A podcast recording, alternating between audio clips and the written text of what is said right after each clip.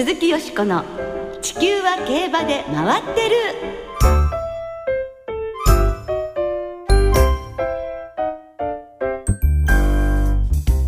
皆様こんばんは、鈴木よしこです。寒暖の差が激しい毎日ですが、お元気でいらっしゃいますか？地球は競馬で回ってる。この番組では週末の重賞レースの展望や競馬界のさまざまな情報をたっぷりお届けしてまいります。今日も最後までよろしくお付き合いください。今宵ご一緒してくださるのは木和田敦アナウンサーです。どうもよろしくお願いいたします。よろしくお願いいたします。本当に寒暖の差がね、えー、激しいですね。大丈夫ですか、体調？今のところ体調はね、えーえー、あのただ少しずつね、はい、春に近づいてるなっていう感じはね、光の春っていうのは感じますね。で今週は ジェイアールエー 最初のですね ジーワン フェブラリーステークスが行われます。春のダート王決定戦で楽しみですね。そうですね、えー、根岸ステークスを制しましたエアハリファがフレグモーネで回避したのは残念ですが、非常に好メンバーが揃いました。 ジーワン ホースなな頭そうですね、ということですもんね、はい。まあ、エアファリハはね本当に応援したいと思っていたので、ええ、残念ですけれどね、はい、でも大事をとってね、また次に備えてほしいですね、はい。さてさんがつにじゅうはちにちにドバイのメイダー競馬場で行われるにせんじゅうごねんドバイワールドカップで、ここまで各レースに選出された日本馬ろく頭が招待を受諾しました、はい。えー、ドバイワールドカップはエピファネイア北港タルマエ、ドバイシーマクラシックはワンアンドオンリーハープスター、そして ユーエーイー ダービーはタップザット、ディアドムスが出走を予定しています。はい、去年のジャスタウェイ、ジェンテルドンナに続くことができるでしょうか。日本馬の活躍期待いたしましょう。鈴木よしこの地球は競馬で回ってる。この番組は ジェイアールエー 日本中央競馬会の提供でお送りします。鈴木よしこの地球は競馬で回ってる。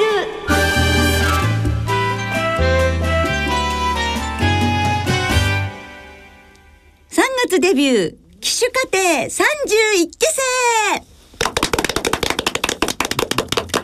いということで、今週と来週に週にわたり ジェイアールエー 競馬学校騎手課程さんじゅういっきせいのよにんの新人騎手をご紹介してまいります。はい、えー、今週月曜日じゅうろくにちには騎手免許の交付式も行われ、よにんは早ければさんがつついたちにプロのジョッキーとしてデビューすることになります。今年はミルコ・デムーロ騎手、クリストフ・ルメール騎手も騎手免許を取得。 ジェイアールエー 初の外国人騎手がね誕生いたしました、ね。競争はますます激しくなっていきます。大変だとは思うのですが、それだけに余計に新人騎手応援したくなりますよね。さて今年 ジェイアールエー の競馬学校を卒業したよにんは関東所属ひとり、関西所属さんにんです。はい、美穂に所属するのは福岡県出身根本厩舎の野中雄太郎騎手、そして立東に所属するのは大阪府出身小野厩舎の加藤翔太騎手、佐賀県出身浅見厩舎の鮫島勝馬騎手、滋賀県出身目野厩舎の三谷隼人騎手のさんにんです。ではここでゲストをご紹介いたしましょう。競馬学校で特別講師を務めていらっしゃいます実況界のカリスマ白川二郎アナウンサーです。こんばんは。こんばんは、よろしくお願いいたします。よろしくお願いいたします。あの白川さんには昨年もこの時期にスタジオにお越しいただきまして、はい、デビュー前のジョッキーの皆さんについて伺いましたが、ね、今年もわざわざあのお越しいただきまして、どうもありがとうございます。あの白川さんならではのお話をぜひお聞かせいただきたいと思いますので、よろしくお願いいたします。はい、改めてお伺いいたしますが、白川さんは競馬学校でどんなことを教えていらっしゃるのでしょうか。これはですね、まあ、平たく言えば、えー、今からじゅうななねんぐらい前ですか、当時校長をなさってた方が口の聞き方知らねえんだよ、教えてやってくれねえかってその方もなんかいいですね、随分ざっくばらんな感じで、はい、要するにどういう時期かというと、はい、えー、にねんせいのくがつを期して、えー、生徒たちはそれぞれのトレセンで実際に丸いちねんかん実習に入るわけですよね。と言ってみれば今まで学校の中で、えー、いわゆる教官とか職員の皆さんにあったかくこう守られてきた中から全くの実社会へ一人で放り出されるわけですよ、えー、その時にどういうふうにしていろんなことをこう自分の知りたいことを、あるいはどう処置すべきかということなどを聞きに行かなきゃいけないわけですよね、えー、その時の、まあえー、いわゆる対処の仕方のようなこと、で人にはどういう話し方をするとどういう反応が返ってくるかというそういう例なども含めて、えーでまあ、そういうお話をしてます。あ、そうですか、はい、とにかくね真夏の暑い盛りですからしちがつはちがつ、えー、そして午後なんですよ、はい、あまあ、お昼を食べる子もいればいない子もいるんですけれども、えーね、一番眠くなる時期ですからまずどうやったら寝かさないで済むかそこから始まるわけですから、えーはい、みんなにね実習をしてもらうようなそういうような授業をしてるんですよね、えー、やはり言葉遣いというのは大切ですからね、はい、そうですかね、発想がまずね、うん、はい、なるほど、えー、これまでたくさんの生徒をご指導されてきたと思いますけれども、はい、えー、今年の卒業生全体の印象というのはいかがでしょうか。これはねやはりあの担当の教官をはじめいろいろ実技を教えていらっしゃる皆さんに伺います。校長先生にも伺ったんですが、はい、去年に負けないとおっしゃってますね。そうですか、はい、えー、去年は何といっても新人賞を獲得した松若騎手をはじめとして、えー、もう卒業生全体が大活躍でしたもの ね, ね盛り上がりましたものね。ですからね松若小崎というあの二人に比べられるとね今年の生徒たちはすごいプレッシャーだろうと思いますよね、うん、はい、ですからあの三浦康生騎手はあの場合は一人だったんですけれども、はい、えー、去年が相対的にね関東でも、えー、あのあれだけ実賞ラインを超えた子が い, らいたしもう一人の井上君もほぼ実賞に近いだけ勝ってますんでね、こういうの今までなかっただけに、えー、ただねそれに匹敵するぐらい粒揃いというふうに言ってますよ、はいはい、今年も去年ぐらいの期待をかけても良さそうということかもしれませんね。本人たちはプレッシャーでしょうけど、ねはいはいですね、えー、それでは今月みっかに行われました競馬学校卒業式後のインタビューをお聞きいただきましょう。えー、ごじゅう音順でご紹介させていただきます、えー、今日は立東所属の加藤翔太騎手、えー、そして鮫島勝馬騎手ふたりのインタビューをお届けいたします。まずは大阪府出身で小野厩舎に所属します加藤翔太騎手です。いつからジョッキーになりたいと思ったんですか。小学ろくねん生の時からです。あの父親にあの競馬場に連れて行ってもらったんですけど、その時に目の前でその走る競走馬の姿を見てすごく騎手という職業に憧れを持ったからです。どんな馬レース覚えてますか。そうですね、その日のメインレースが朝日チャレンジカップというレースでドリームジャーニーという馬が勝ったんですけど、そのレースでしたね。さて現在がひゃくごじゅうよんセンチの よんじゅうさんてんろくキロということですが、入学した時はひゃくよんじゅうよんセンチ さんじゅうろくキロ、ずいぶん小さい体で。あ、そうですね、はい、すごく小さい体で、まあ、あの馬に力で負けたりすることもあったんですけど、まあ、徐々に身長も伸びてきて、まあ、良かったなとは思ってます。えー、目標とするジョッキーは武豊騎手ということですが、今日いました。あ、そうですね、やっぱりすごい憧れの騎手なんで少し緊張しましたね。どんな話をしたんですか。あ、それほど話はできなかったんですけど、まあ、今後デビューしてからいろいろ話してみたいなとは思っています。どんなジョッキーになりたいですか。技術面だけでなく人間性という面でも周りの方から認めてもらって、で結果として結果も出していけるような騎手になりたいです。自分のセールスポイントというのはどういうあたりにあると思いますか。自分は前向きな性格がセールスポイントだと思います。まあ、貪欲に、まあ、目標に向かって努力し続けていけるところだと思います。笑顔もセールスポイントになりそうですね。あ、そうですね、はい、ありがとうございます船山アナウンサーのインタビューでお届けいたしましたが、まだ声も可愛らしいですねって言った失礼なんだけど、はい、そうですよね。だけどまあね、あのうちに秘めてあるものは強いものがあると思いますけれど、白川さん、加藤騎手はどんな生徒でしたか。そうですね、入学した時の身長体重の記録が残ってるんですが、身長ひゃくよんじゅうよんセンチ、体重さんじゅうろくキロで、やはり口の悪い教官たちはですね、おランドセルが似合いそうだなと、実際似合うんですけどですからね、松岡騎手とイメージダブルとかありますね、えー、とにかくあの顔立ちもね、はい、本当にあの愛くるしいと言いますかね、あ、可愛い子っていうそういうイメージになってしまうんですよね、えーはい、ただね、やはりおっしゃったように気性は強い、うん、まあ、水泳で鍛えた体っていうのもあるんでしょうけれども、はい、えー、やっぱりこの体の面に関してはやっぱりまだご両親などもね心配されてまして、お父さんが小さいんでねどこまで頑張れるか、これは入学の時も思われたでしょうし、これからプロに入ってどうかっていうのもやっぱり心配されてますね、うん、で担当されていますか、あの実際には雇用主になるわけですが、庄野靖調教師はですね、はい、まだ体ができていないので体力的アップがまあ先決問題でしょうと。それからあとは人間的な成長も期待してるんですけれども、ただ彼は性格が非常に良くてみんなに愛される、うん、ですからね、こういう子はね大丈夫なんです、はい、悩みがあっても彼が前向きに捉えるって言ってましたけどもね、うん、周りもやっぱりそういうふうに見てくれる、手を差し伸べてくれる、えー、そういう雰囲気を持った人ですね、はいはい、でまた小柄ということですけれども、それでも松坂騎手があれだけの活躍をした、ね、ということも非常に心強いことですね、はい、彼はね模擬レースにはちかい乗りましてね、えー、掲示板を外したことないんです、まあ、よにんだからね、えー、当然そうだろうと思いでしょうが、はい、実はあの先輩のジョッキーたちが応援に駆けつけてくれるんですよ、えー、ですから時にははちにんで乗ったりしちにんで乗ったりと、そういう時でもねご着以降に落ちたことない、はい、だからそうした技術をねしっかりとね、えー、持ってるんですね、はい、え続いて浅見厩舎所属の鮫島勝馬騎手です。お父さんが佐賀競馬の名手鮫島勝也ジョッキー、お兄さんは ジェイアールエー の鮫島亮太騎手です。そして優秀な生徒に贈られますアイルランド大使特別賞を受賞しています。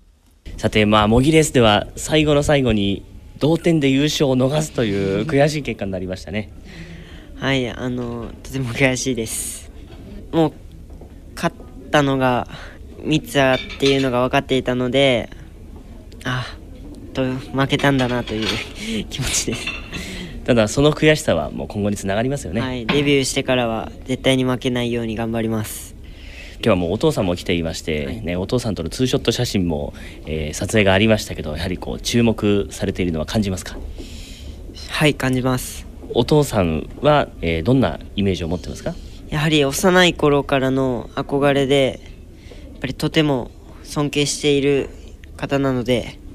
早く追いつけるように頑張りたいです。そしてお兄さんも活躍してますね、はい、お兄さんからはあのトレセン実習の時にあの一緒に騎乗する機会もあってアドバイスなどをいただいていたので、兄と早く騎乗したいという気持ちはあります。お兄さんとお父さんのこう凄さというのはどういうところに感じますか？やっぱり僕が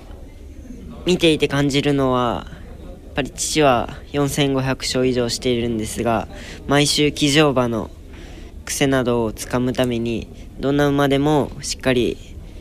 何走も前から ブイティーアール を見て特徴をしっかり把握していて、そういう貪欲なところがやっぱりすごいなと思います。じゃあぜひお父さんを超えるように、はい、頑張ります。勝ちたいレース、目標にしているレースありますか？勝ちたいレースはやはり日本ダービーです。あの独特な雰囲気の中で勝ちたいです。お兄さんにお顔もちょっとね似ている感じだし、喋り方もな、ねね、似てる感じもしますけれど、はい、どんな鮫島騎手は生徒でしたか？そうですね、今たまたま亮太騎手お兄さんの話が出ましたけれども、えー、あのー、上背はちょっと大きいかもしれませんですね、あのー、勝間君の方が、はい、うん、それでですねひゃくろくじゅっセンチ、なんといっても積極的なんですよね。えー、あの鮫島亮太騎手はどちらかというとちょっと恥ずかしがり屋な点があってね、えーえー、どうかなと引っ込み思案かなと思うんですが、ただもう腕はねもう玄人好みのする達者な乗り役さんになりましたよね、えー、あの勝間騎手はねやっぱりうまいです。彼は体操をやったりしてましてね、そうした面での身体能力も高いし、それからあなんといってもですね、明るさの原点っていうのはももクロの大ファンなんですよ。あ、そうですか。それで普通だったらそのレパートリーとかなんとかをね全部知ってる、歌えるってのは当たり前なんですが、振りまで完全マスターそれであの全員を引き込みましてね、えー、例えばあの、えー、クリスマスパーティーなんてあるわけですよね。その時に紛争までつけて全員で振りをこう教えて踊るとかね、えー、そういう性格のようですね。あ、見てみたいですねはい、でも先輩ジョッキーたちにもねももクロのファンは大勢いらっしゃいますのでね、話が合うんじゃないかと思いますけども、ね、やっぱりあの、えー、鮫島勝也さん、お父さんですね、卒業式入学式必ずお見えになるんですけれども、そのたんびにまあお話伺いますとね、やっぱり亮太くんに比べてこちらの方が明るいし積極的ですねというふうにね、うん、あのおっしゃってましたんですが、えーえー、やっぱりこれは大事な点なんでね、えーえーなあのやっぱり次男とか次女の方が明るくなるっていうのはね、はいはい、なんかあるみたいですけれども、あの人に対してですね、えー、接し方っていうのを自然にこう身につけてくるんですね。だからお兄ちゃんが怒られたことは絶対にしないとかね、怒られないように立ち回るとかっていうのはうまいっていうのが次男三男のね、えー、末っ子のそういう特徴ですね。そうですね、えー、今日は加藤騎手とそして、えー、鮫島騎手ご紹介いただきまして、白川さんどうもありがとうございました。はい、大変失礼しました。来週も白川さんにスタジオにお越しいただきまして、野中雄太郎騎手、三谷隼人騎手をお話ししていただきたいと思いますので、来週もどうぞよろしくお願いいたします、はい、ありがとうございました。ありがとうございました。鈴木淑子の地球は競馬で回ってる。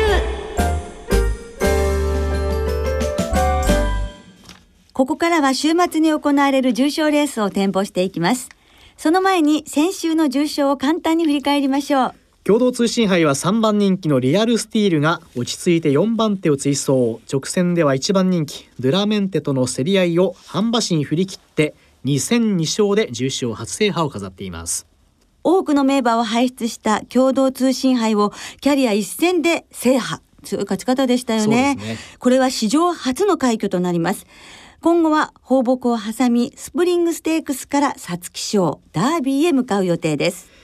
一方京都記念は戸崎圭太騎手鞍上さんばん人気のラブリーデイが好スタートからにばん手を追走。直線では逃げた鈴鹿デビアスとのマッチレースを制し、中山金杯に続きじゅっ勝連勝を飾っています。はい、絆とハープスターのに強を封じ込めての勝利です、はい、ドバイに登録しておけばよかったと池江調教師が語るほど充実一途のご歳馬ですね。そうですね。今後一度使って天皇賞春へ向かう予定です。はい、えそしてさんさい牝馬によりますクイーンカップはキャットコインが制してデビューからこれで無傷のさん連勝、うん、また楽しみな牝馬が現れました。本当ですね。え今週末は日曜日に ジーワン フェブラリーステークスが行われます。えその他土曜日に東京ではダイヤモンドステークス、日曜日に小倉で小倉大商店が組まれています。まずは東京ダート せんろっぴゃくメートル ジェイアールエー 今年最初の ジーワン レースフェブラリーステークスを展望していきましょう。はい、え今年は史上初の連覇を狙いますコパノリッキー、末足が強烈なワイドバッハ、南関東の二冠馬ハッピースプリントなどじゅうろく頭で争われます。では今週もレースのデータをチェックしていきましょう。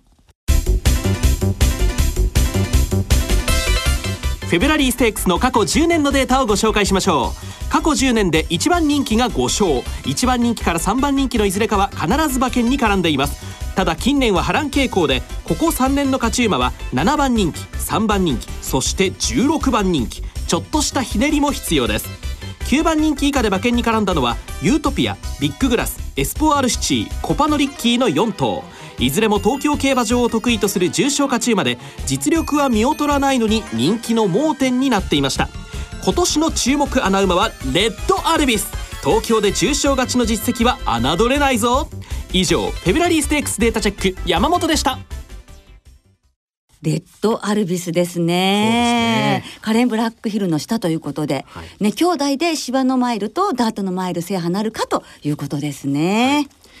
はい、えはつか金曜日正午の東京の天候は晴れ、芝コース量、そしてダートややものコンディション。日曜日の東京は曇り。さて、よしこさんはどんな見解をお持ちなんでしょうか。はい、やはりですね、ここはコパノリッキー史上初の連覇を狙うということで、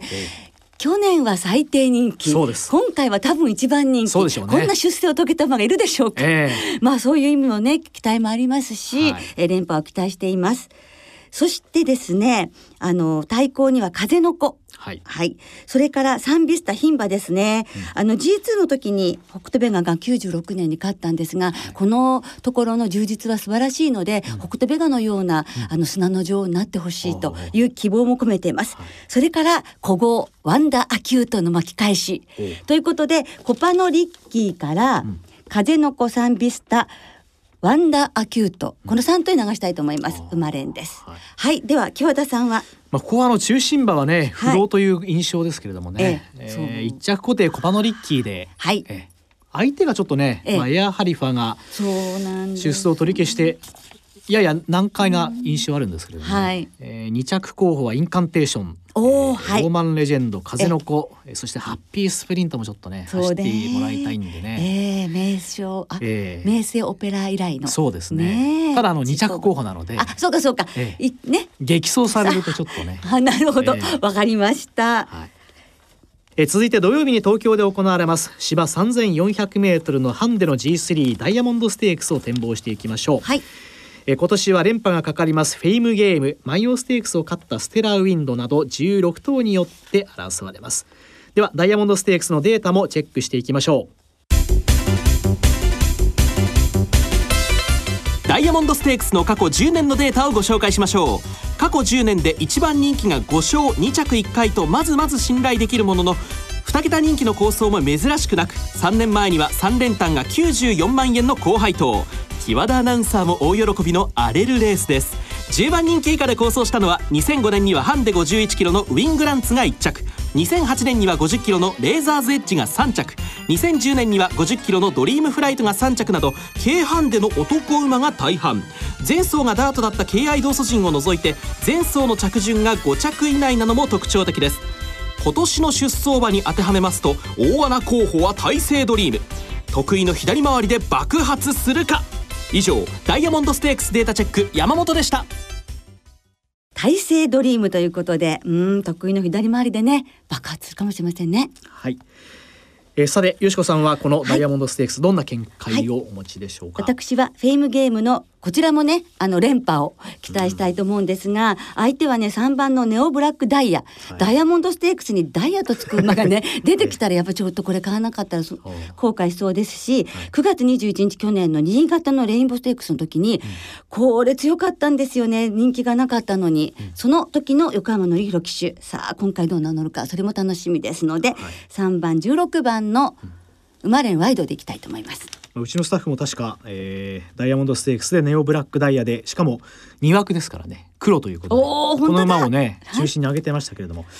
えー、それではリスナーの皆さんからいただいた予想もご紹介しておきましょう。お願いします。えダービーデーまであとひゃくさんからいただきました。ダイヤモンドステークスは昨年の覇者フェイムゲームの連覇に期待し馬連で攻めてみますということで、吉野さんとちょっと予想が重なりますけれども、ねえーねはい、え小倉大商店は大商店の鬼ヒットザターゲットを軸にワイドで狙ってみます。うん、えそしてフェブラリーステークスはにさいダート王で名声オペラ以来史上に頭目、地方馬制覇に期待しハッピースプリントを軸に馬連で勝負しますということです。はい、ありがとうございます。えー、それからシャーク竹さんからいただきました。にがつにじゅうににちは行政書士記念日なんですかね。はい、そして猫の日だそうです。なんだっけ、にゃーにゃーにゃーみたいです ね, ね、はい、えー、観光地を提出する書類のひな形の意味を持つレッド例文、まあ、例える文レッド例文が例文 ね, ね、はい、えー、これを軸に、えー、キャットルフィーユキャット猫の日ですからね、はい、キャットルフィーユ、はい、えー、母チチストームキャットのラングレーということで、はい、えー、このに頭を相手候補にしたいと思っていますという、あ、ね、猫の日と行政書士記念日をかけて、はい、えー、ちょっと乗ってみたくなるんですよね。はい、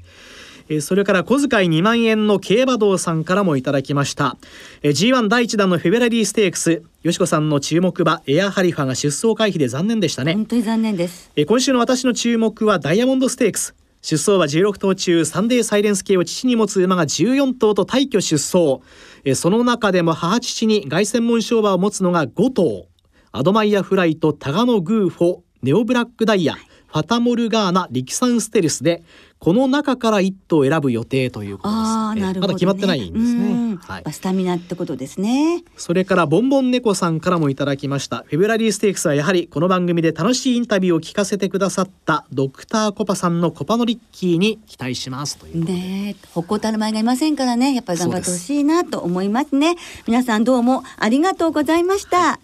い、来週は中山記念阪急杯の展望を中心にお届けいたします。お聞きの皆さんの予想もぜひ教えてくださいね。